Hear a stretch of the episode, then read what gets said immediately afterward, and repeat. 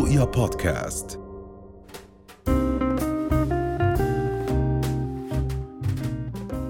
يمكن هاي مشكلة بيعاني منها الأشخاص اللي حابين إنهم يفقدوا آه، وزنهم أو حتى مرات يزيدوا وزنهم ولكن المشكلة بإنه بيعملوا diet بيلعبوا رياضة ولكن الوزن ثابت وما عم بتغير أبدا.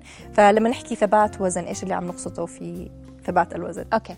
بشكل عام معظم الأشخاص أول ما تبلش النظام الغذائي بتخسر الوزن اللي هي بدها إياه وبكونوا متحمسين إنهم يبلشوا بال diet بنلتزم أكثر آه، بنقلل السعرات الحرارية بنصير نلعب رياضة بننزل بننزل بننزل بالوزن لحديت ما نوصل عند وزن وبعد هذا الوزن للأسف بنعلق. اللي بصير في عنا إنه إحنا بنسمي هذا الوزن هو set body point اللي هو الوزن اللي الجسم بيوصل له وما بيقدر ينزل أكثر من هيك. هذا ال set body point طبعا في اعتمادات مختلفة بيعتمد عليه وهلأ رح نحكيهم وحدة وحدة وليش الجسم بيوصل لهذا ال set body point بس قبل ما نحكي هذا الإشي للأسف بتخيلي إنه 80% وبحسب الدراسات 80% من الأشخاص اللي بتخسر وزنها بتثبت الدراسات إنه بعد سنة إلى سنتين ممكن يرجعوا يكتسبوا كل الوزن أو نصف الوزن اللي خسروه. طبعا في عندي عمليات بيولوجية معقدة بتصير عندي بالجسم وبالتالي الجسم بصير يحاول إنه يرجع للوزن اللي كان فيه من قبل. نعم. خلينا نحكي بشكل مبسط شو اللي بصير. أول شيء بقرر إني أنا أعمل برنامج غذائي بقرر إني أخفف من وزني وبالتالي باخذ قرارات صارمة. من ضمن هاي القرارات إنه بدي أقلل السعرات الحرارية اللي أنا باكلها يوميا بدي اصير ألعب رياضة بدي أكون متنشطة كل يوم بدي آخذ المكملات الغذائية اللي أنا بحتاجها وإلى آخره. وطبعا هاي العملية بتكون ناجحة جدا وببلش إني أنزل بالوزن تدريجي. بحالات نزول الوزن التدريجية هذا الشيء بقلل من خطر إعادة الوزن بنسبة 70% فإذا إحنا نزلنا بتدرج نزلنا بالطريقة الصح الصح إنه الكبد بيقدر يفلتر 2 كيلو كل أسبوعين. هذا نحن بنحكي طبعا لوزن overweight أو آه، في عندي زيادة في الوزن. أما لما بنحكي بحالات البدانة والبدانة المفرطة ممكن يتأقلم الكبد على نسب أعلى من 2 كيلو كل أسبوعين أو كيلو واحد من الدهن كل أسبوع.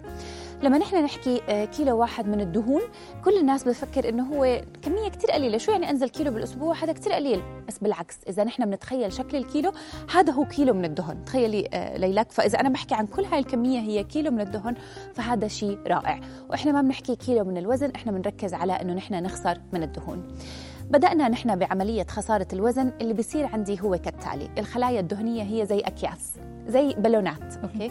هذا البالون بيتعبى بالدهن لحد معين لحد بيكون بده ينفجر. قبل ما ينفجر هاي الخلية أو هذا الكيس من الدهن بروح الجسم بينتج كيس جديد.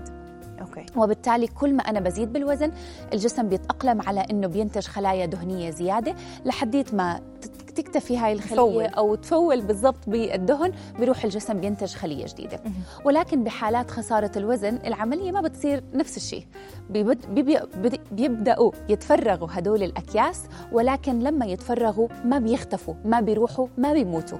فبتضل هاي الأكياس الدهنية عم تتفرغ ولكن موجودة. كل ما هي عم تتفرغ كل ما عم بدق عندها ناقوس الخطر إنه أنا ليه عم بتفرغ من الدهن؟ أنا ما بدي أفرغ من الدهن. فبالتالي بصير الجسم يفرز كميات أعلى من هرمون الجوع.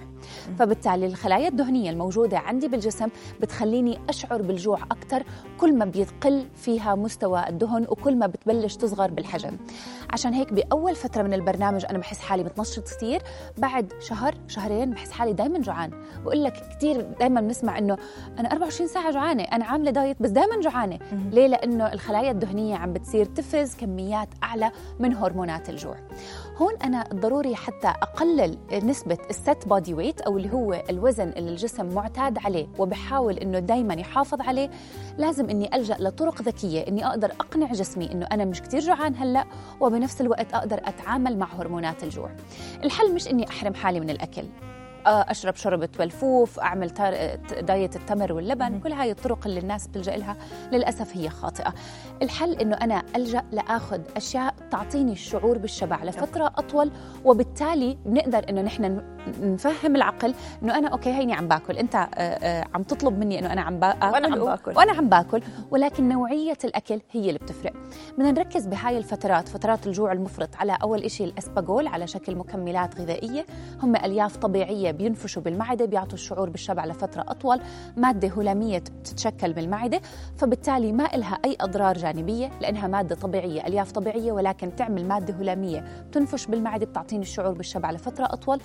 شريطة استهلاك كميات كافية من السوائل مع هاي العشبة لحتى أقدر إنه أنا أه- يعني أحسن عملية الهضم وما يصير في عندي انسداد بالأمعاء لأنه إذا باخذ كميات كبيرة بدون سوائل ممكن تؤدي إلى انسداد.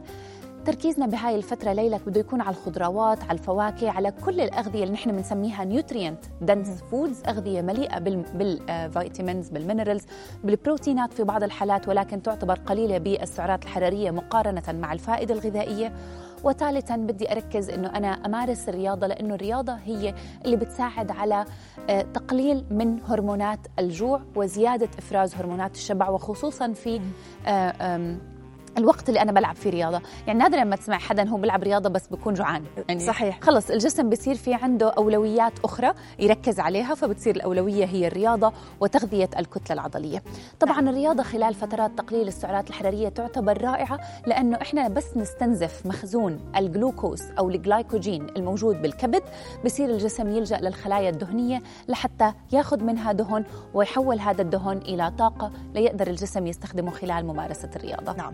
طيب إذا بدنا نحارب يعني إذا بدنا نحكي ثبات الوزن هاي المرحلة اللي الأغلبية بيمرقوا فيها إذا مش كلياتهم فكيف نقدر نحارب هاي المرحلة؟ okay في أسباب معينة إحنا بنوصل فيها للبلاتو.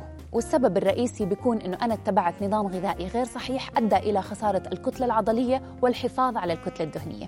فبالتالي أنا شو عملت؟ صحيح أنا نزلت 10 كيلو ولكن بعد ما هدول نزلتهم ال 10 كيلو نسبة حرق السعرات الحرارية الموجودة عندي بالجسم أو اللي نحن بنسميه الرستنج ميتابوليك ريت مستوى الأيض الأساسي للأسف انخفض.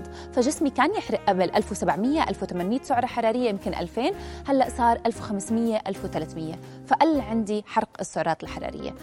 فاسباب البلاتو اولا إنه بيكون في عندي ثبات آه، بالوزن بسبب قلة حرق السعرات الحرارية اللي بتنتج عن خسارة العضل فبدي أرجع أعوض العضل لازم أرجع أمارس الرياضة. ثانيا أسباب البلاتو الالتزام على نفس البرنامج الغذائي لفترات كثير طويلة. أجسامنا أذكى منا بكثير على فكرة. شو ما نحن بنحاول نعطي الجسم أو نعمل مع الجسم رح يلاقي طريقة إنه يعمل كاشفنا. أيوه exactly rebound خلص.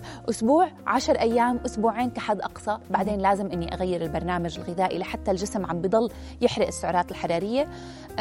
أنوع ما بين مثلا أعمل صيام المتقطع من بعدها بفترة أعمل إشي قليل بالنشويات بعدين ممكن أرفع النشويات.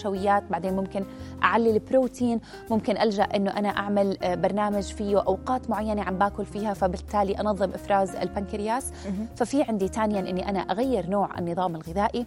ثالثا أرتكز على الفحوصات الدم لحتى أشوف هل في عندي نقص فيتامين أو معدن معين عم بيؤدي إلى بطء بالحرق مثل الفيتامين دي أو الزنك أو السيلينيوم. آه، رابعا بدي أركز على فكرة إني أنظم الوجبات وأركز على نوعية الغذاء وليس عد السعرات الحرارية أو فقط معالق الطعام من الأرز أو آه، توزين الأكل. وأخيرا ليلك بدي ألجأ للمكملات الغذائية اللي عم بتساعدني إني أشعر بالشبع لفترة أطول وبنفس الوقت أقلل من الشهية. نعم. اذا شكرا لوجودك معنا رند الديسي أخصائية التغذية العلاجية وشكرا على كل المعلومات اللي قدمتي لنا إياها. شكرا لك رؤيا بودكاست.